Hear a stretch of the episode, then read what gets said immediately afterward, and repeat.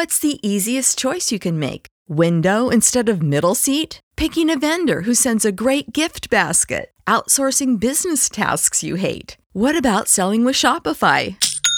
Whether you're selling a little or a lot, Shopify helps you do your thing, however you cha-ching. Shopify is the global commerce platform that helps you sell at every stage of your business. From the launch your online shop stage to the first real life store stage, all the way to the did we just hit a million orders stage. Shopify's there to help you grow. Whether you're selling scented soap or offering outdoor outfits, Shopify helps you sell. Wherever and whatever you're selling, Shopify's got you covered. Sign up for a $1 per month trial period at shopify.com slash try. Go to shopify.com slash try now to grow your business, no matter what stage you're in. Shopify.com slash try. Signore e signori, Sensi in Movimento presenta Amici sbevazzoni, oggi vi racconto la storia di una cantina e di un vino il cui nome fa veramente tremare i polsi a chiunque. Appassionati e professionisti del mondo del vino indistintamente. E parlare di cantina paradossalmente sembra quasi offensivo. Chateau di Chem non è una semplice cantina, è letteralmente una leggenda.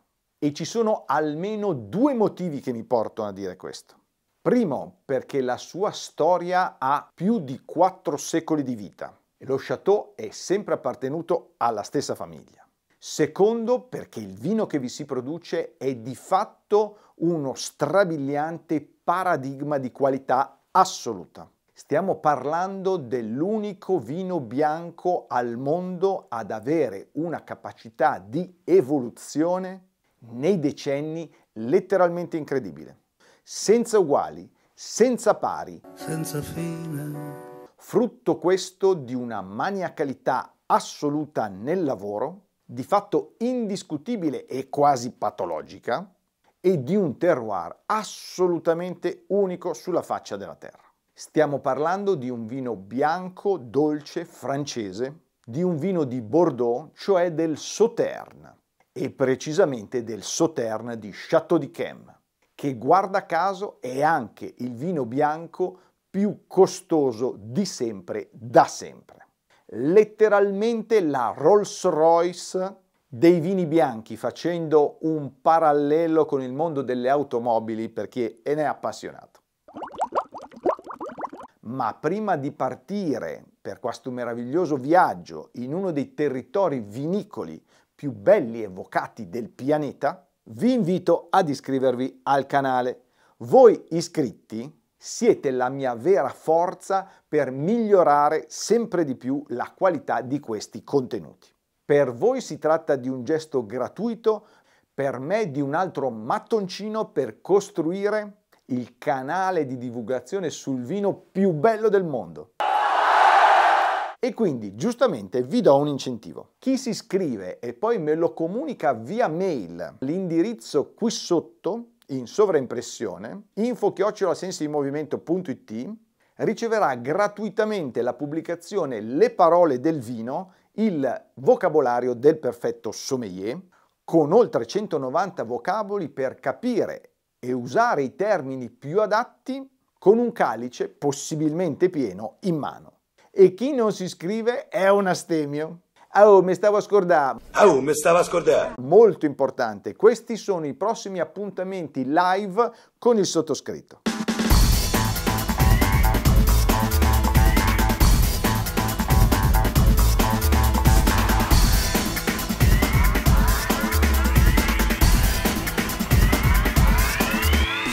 Allora partiamo, siamo in Francia, come abbiamo detto a poco più di 40 km a sud di Bordeaux e precisamente a Sauterne, un piccolo e grazioso villaggio di poco più di 700 anime, conosciuto per i suoi splendidi castelli, ma soprattutto per i suoi vigneti. Nell'area di Bordeaux il vino si produce da sempre, soprattutto rosso, con uve come il Cabernet Franc, il Cabernet Sauvignon, il Merlot. E qui ci vengono in mente cantine leggendarie come Chateau Mouton Rothschild, Margaux, Petrus, ma a Sauternes invece l'eccellenza assoluta è rappresentata da un'uva bianca, il Semillon, e soprattutto quindi da un vino bianco, dolce, chiamato Sauternes le cui uve di origine non vengono appassite e disidratate con i soliti sistemi tradizionali, come l'appassimento in pianta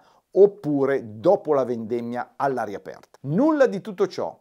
Qui gli acini, i singoli acini, vengono aggrediti da una muffa, una muffa particolare, denominata muffa nobile, che ha un nome scientifico, Botrytis cinerea e questa muffa appunto appassisce ogni singolo acino, donando poi al vino dei sentori olfattivi e gustativi praticamente unici al mondo e che poi oltretutto si evolvono negli anni dando una longevità inimmaginabile al vino stesso.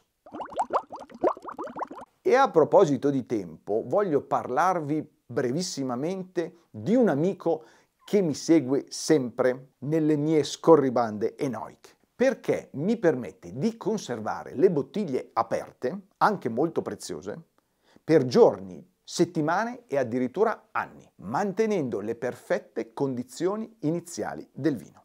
Sto parlando del Coravin. Eccolo. Coravin ti dà la libertà di versare il vino che desideri e conservare il resto nella bottiglia, come dicevo, per giorni, settimane e anche anni. Non aspettiamo dunque le occasioni migliori per aprire le nostre bottiglie più importanti, perché con Coravin l'ultimo calice avrà lo stesso sapore del primo.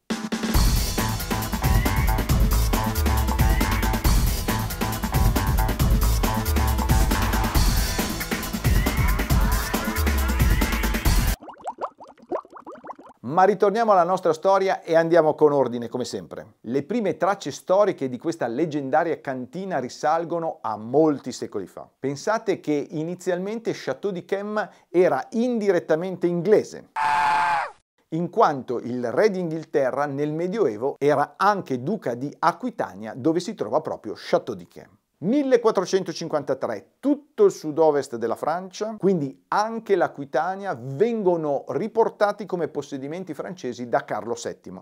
E l'8 dicembre 1593, data fondamentale, un discendente di una nobile famiglia locale, Jacques Sauvage, ottiene il feudo, la cosiddetta Maison d'Yquem. Ecco perché nel 1993 proprio alla tenuta si sono festeggiati i 400 anni della nascita stessa dello Château. 1785, data assolutamente storica anche questa per la vita della tenuta, perché Françoise Joséphine de Sauvage d'Yquem sposa il conte Louis Amédée de Lure-Salus, figlioccio del re di Francia. Purtroppo tre anni dopo il conte muore in un incidente a cavallo, però dà comunque il nome e inizio ad una dinastia che avrebbe poi condotto lo château e sviluppato nel corso dei secoli, la famiglia Lur-Salus. È davvero curioso sapere che la famiglia Lur-Salus era composta da due rami, i Lur provenienti dalla Franconia, l'attuale regione del centro della Germania, e i Salus provenienti proprio dal marchesato di Salus in Piemonte. Stiamo quindi di fatto parlando della deliziosa cittadina cuneese di Saluzzo, che peraltro ha dato natali ad illustri personaggi. Ergo possiamo quindi affermare con rigore storico che certamente scorre sangue italiano nella genealogia di Château d'Yquem. Non lo sapevate, eh? Ma torniamo alla nostra storia. 1788. Rimasta vedova, come si diceva, Joséphine Françoise d'Yquem riserva cure ed attenzioni particolarissime a tutto il territorio di Sauternes e dà quindi un importantissimo impulso all'attività vinicola della tenuta e della regione, che fortunatamente poi i suoi successori avrebbero mantenuto e sviluppato grandemente. Messa a dura prova dagli avvenimenti che in quel periodo fanno la storia della Francia, per fare un piccolo esempio la rivoluzione francese, riesce a proteggere e ad amministrare con intelligenza e coraggio le proprietà, il castello e soprattutto le vigne. Pensate che ancora oggi come allora I confini della tenuta di Château di Chem restano praticamente immutati e si attestano sui 190 ettari. Va detto che già allora il Sauterne di Château di Chem era comunque un vino pregiato e riconosciuto dai migliori intenditori dell'epoca, tra cui Thomas Jefferson, il terzo presidente degli Stati Uniti d'America. 1826 la Dame di Chem fa costruire con l'aiuto del suo amministratore Garot una cantina nuova, un vero e proprio passo innovativo per l'epoca, trasformando l'intera tenuta in una vera e propria azienda vinicola e sviluppando quindi ancora di più la sua reputazione internazionale. In questo periodo viene anche ideato il metodo della vendemmia in più passaggi, una pratica costosa e faticosa, impensabile all'epoca e talvolta anche ai giorni nostri, che fa già capire la filosofia maniacale di Chateau d'Yquem. Ma in che cosa consiste brevemente? Il vendemmiatore esperto valuta grappolo per grappolo, ma acino per acino, il livello di maturazione e di aggressione della muffa, cioè l'appassimento e se non soddisfacente lascia in pianta il frutto finché non è pronto. Questo significa fare più passaggi in vigna, tant'è che normalmente a Chateau di Chem la vendemmia dura almeno un mese e mezzo. Incredibile. Intorno al 1850 la gestione passa al nipote Romain Bertrand Delure-Salus. C'est si bon. L'omelette au jambon.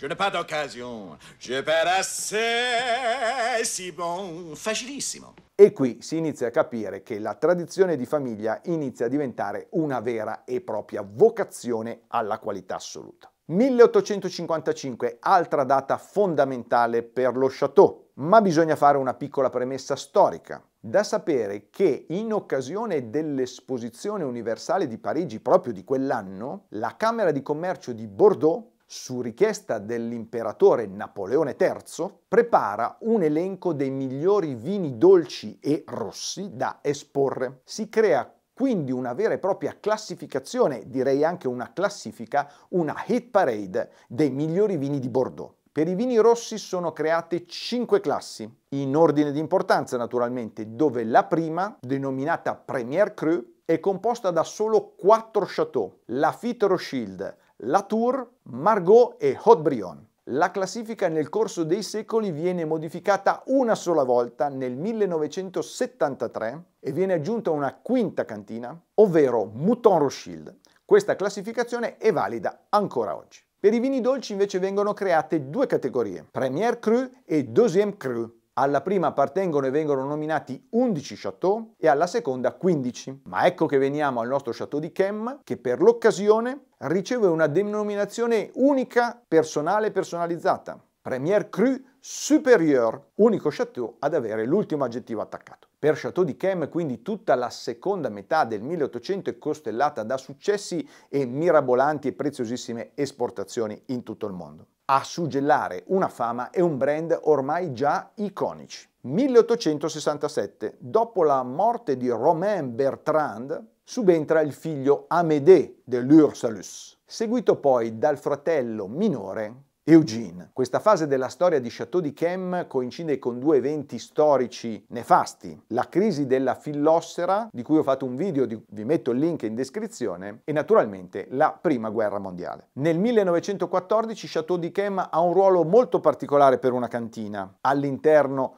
del primo conflitto. Infatti il castello viene trasformato in un ospedale militare e il marchese Bertrand de l'Ursalus, figlio di Eugene, è nominato ufficiale di trincea secondo la tradizione di famiglia e parte per il fronte. Fortunatamente torna a casa alla fine della guerra e prende il comando della tenuta all'età di 30 anni, mantenendo la gestione dello chateau per circa mezzo secolo, che da molti sarà definito epocale per la cantina. Uomo tutto d'un pezzo e strenuo difensore della tradizione severissima della cantina, difende i possedimenti di famiglia anche durante la terribile recessione degli anni 30. Partecipa anche attivamente al secondo conflitto mondiale Viene addirittura catturato dai nazisti e imprigionato per due anni. Ma alla fine della guerra, sopravvissuto, riprende il comando di Château d'Yquem. Senza figli e ansioso di proteggere la tradizione della tenuta, nomina in anticipo il suo successore e individua uno dei figli del fratello Amédée. 1968, alla scomparsa di Bertrand, Alexandre de Lure-Salus prende il comando della tenuta. Subito deve fronteggiare annate negative. Non dimentichiamo che questo vino deve tutta la sua preziosità alla famosa muffa nobile, che non è che si comanda con un clic su Amazon. Ogni anno si devono ricreare in modo naturale le condizioni ambientali, climatiche per il suo sviluppo. Oltretutto rispettando i rigidissimi maniacali criteri di qualità per la selezione delle uve dei vini della cantina stessa. 1975, finalmente un'annata perfetta, dopo tre consecutive disastrose, di cui la 74 che non vede nemmeno l'uscita del vino, risolleva anche le sorti finanziarie dello Chateau, in alcuni momenti davvero a rischio. Diverse belle annate nel corso degli anni 80 rilanciano e riportano la situazione in equilibrio e si riprendono così, grazie ad Alexandre, nuovi investimenti. Sotto la sua guida e con 62 fidati collaboratori, lo Chateau riprende la sua crescita. I mercati e il prestigio riprendono a brillare, tanto da solleticare la curiosità del famosissimo gruppo del lusso LVMH, Louis Vuitton Moet Tennessee, di proprietà di Bernard Arnault. Va detto internos che la situazione dei rapporti familiari tra i Lur-Salus in quegli anni è particolarmente delicata, direi incrinata tanto che nel 1996 una lunga e deprimente ostilità tra Alexandra e tutti gli altri membri della famiglia conduce il fratello Eugene e altri membri proprio a vendere parte delle quote a Bernard Arnault, che si insinua abilmente all'interno di questa faida con proposte economiche irrinunciabili. Ed infatti si parla di più di 100 milioni di dollari per l'acquisto della tenuta. Alexandre, sentitosi tradito giustamente, comunque mantiene la sua posizione di presidente per tre anni e riesce temporaneamente ad ostacolare la scalata del gruppo LVMH. Ma nel 1999 comunque cede anche lui. Bernard Arnault e il suo gruppo acquistano la parte restante delle quote con l'intenzione di portare avanti la leggendaria storia di Chateau d'Yquem, ma con una rinnovata ventata di modernità. Parenti serpenti. Ma attenzione, colpo di scena, Alexandra riesce a mantenere la presidenza della società e quindi la guida della cantina, almeno fino al 2004. In realtà, secondo le norme statutarie di Chateau d'Yquem, l'età pensionabile è a 75 anni, quindi Alexandre avrebbe potuto rimanere al comando fino al 2009, ma voci di corridoio sussurrano che il gruppo LVMH riesca a ridurre a 70 anni con uno stratagemma l'età pensionabile e quindi nel 2004 appunto Alexandre si vede costretto a dare le dimissioni al compimento proprio dei 70 anni. E infatti, se notate, fino alla vendemmia 2004 sulle etichette di Chateau d'Yquem campeggia sempre la scritta Leur Salus, ma dal 2005 in avanti non vi è più. Subentra quindi un importante e valido manager, Pierre Lurton, 47enne, già consigliere di Cheval Blanc, altra leggendaria cantina di Bordeaux. Tra parentesi ricordo che Alexandre Lur-Salus negli anni acquista anche un altro chateau, precisamente Chateau de Fargue. E ora vediamo qualche dettaglio del vino e della produzione del Sauterne di Chateau d'Yquem è composto mediamente dall'80% di uve Semillon e circa un 20% di uve Sauvignon. La prima uva a dare volume e struttura, la seconda a dare profumi e finezza. Le vigne prosperano su terreni sabbiosi e ciottolosi e sassosi, in grado di accumulare e restituire lentamente prezioso calore, perfettamente drenati oltre che da strati di pietre anche da qualche centinaio di chilometri di tubi messi a dimora nei decenni sotto le vigne dalla famiglia Lursalus, proprio come si fa oggi negli stadi di calcio. Incredibile. Poi troviamo anche le mitiche marne blu e vari strati di argilla via via in profondità. Per mantenere invece un adeguato livello di anzianità, diciamo così, delle vigne, ogni anno si espiantano, si tolgono due o tre ettari di vigna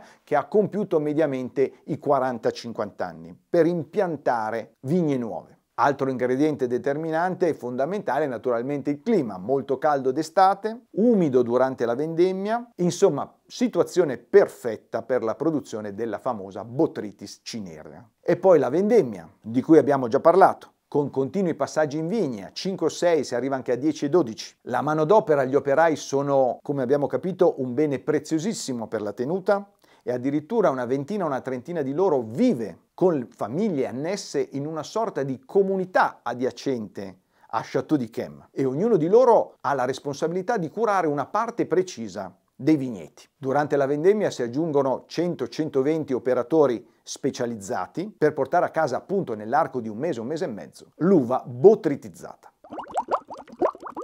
Importante sapere che i terreni, le vigne vengono concimati solo ed esclusivamente da compost, quindi in maniera assolutamente naturale, con intervalli quinquennali. Incredibile ancora. Il grado zuccherino medio dell'uva è molto elevato, sia del Semillon sia del Sauvignon, fino ad arrivare in alcune vendemmie a gradi alcolici potenziali di 20 gradi. Pensate che si ottengono alla fine circa 9 litri di Sauterne per ettaro, che facendo i dovuti conti significa un calice per pianta. Mentre la fermentazione avviene in legno, in barrica, anche un lungo affinamento successivo avviene in barrique nuove. Stiamo parlando di circa tre anni di sosta nelle piccole botti di rovere. Ma nonostante tutto questo rigore e questi dati impressionanti sulle modalità di vinificazione e conservazione del vino, la variabilità della quantità di prodotto di Sauterne prodotto ogni anno è davvero mostruosa. Un esempio è l'annata 89 e l'annata 90 del Novecento, dove nulla praticamente è stato scartato e tutto imbottigliato, in contrapposizione a ben nove vendemmie nel corso del secolo Novecento, dove invece proprio il vino non è stato prodotto. Va detto che questa feroce selezione avviene anche dopo l'invecchiamento del vino, prima dell'imbottigliamento. Dopo debito assaggio, le barrique che non sono ritenute degne vengono scartate e il vino viene venduto come Sauterne senza nome. Anche perché bisogna sapere che non esiste una seconda etichetta, una seconda scelta.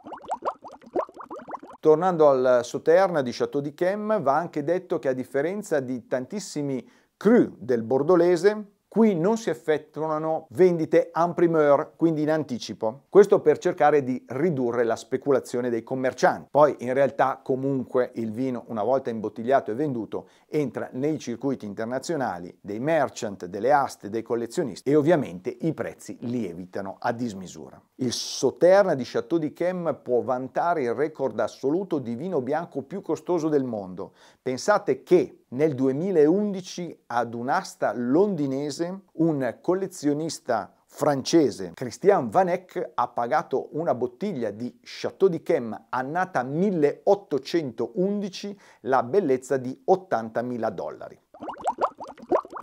Ma il vino com'è? Chiaramente la sua longevità è strabiliante. Si narra che da giovane, quindi entro i primi 10-15 anni, Chateau di Chem faccia sentire la sua dolcezza, la sua cremosità, le sue avvolgenti sensazioni burrate di miele e di vaniglia. Poi, dopo intorno ai 20 anni dalla vendemmia, come un ragazzino, incomincia ad evolvere con sentori un po' più maturi. Ricorda la frutta tropicale, la marmellata di fichi, i datteri, un gusto dolce certamente, ma molto speziato e leggermente fumé. Fra i 30 e i 40 anni, una sciocchezza, si iniziano a percepire sensazioni terrose, sentori minerali e una complessità sempre più ampia un'acidità ancora ben presente, quindi una freschezza di beva del tutto inaspettata. Dopo i 50 anni di invecchiamento si narra che questo vino perda la sua primordiale dolcezza, arrivando a sensazioni sempre più complicate da raccontare, come le note di tè verde, il tabacco e nuovi ringiovaniti aromi fruttati.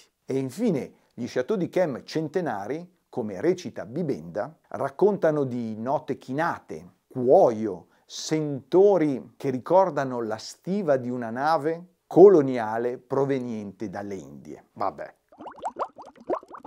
E per ultimo, gli abbinamenti e qui le scuole di pensiero si dividono. C'è chi lo ritiene un perfetto vino da meditazione, goduto in tutta la sua complessità e la sua purezza, senza intromissioni culinarie, e chi invece ritiene che la sua grandezza si esalti proprio negli abbinamenti con le pietanze più adatte, come il foie gras di tradizione, o anche il maglialino o perfino il piccione, per i millesimi più vecchi e intensi. Amici sbevazzoni, Comunque vada, alla fine di questa storia, il Sauterne di Chateau di Chem silenziosamente, sommessamente ci ricorda una piccola ma significativa verità. Nella vita, per ogni cosa, ci vuole tempo. E come diceva De Niro nel film Ronin, non stiamo perdendo tempo, stiamo aspettando. What if you could have a career where the opportunities are as vast as our nation? Where it's not about mission statements, but a shared mission. At U.S. Customs and Border Protection, we go beyond to protect more than borders from ship to shore, air to ground. Cities to local communities, CBP agents and officers are keeping people safe. Join U.S. Customs and Border Protection and go beyond for something far greater than yourself. Learn more at cbp.gov/careers.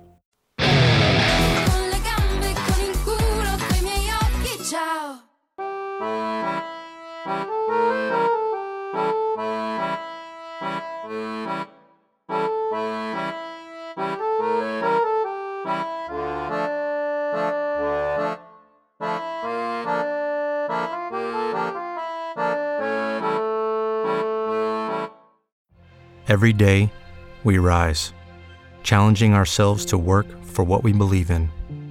At U.S. Border Patrol, protecting our borders is more than a job, it's a calling. Agents answer the call, working together to keep our country and communities safe. If you are ready for a new mission, join U.S. Border Patrol and go beyond. Learn more at cbp.gov/careers.